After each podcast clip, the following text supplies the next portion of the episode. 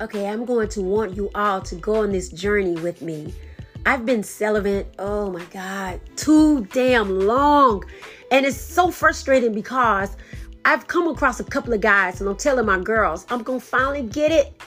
But guys don't realize sex actually starts outside the bedroom. So I would just love to take you all on this journey of all the bullshit that I've heard through my journey. Just because I say I'm celibate, that don't mean I don't want sex. I don't need sex. I don't breathe sex. Oh, I crave sex. But I'm not going to have sex with just anybody. You got to show me some consistency. Sex starts outside the bedroom. So, uh, would you like to take this journey with me? Let's talk about sex. All right? And foolishness. Respect.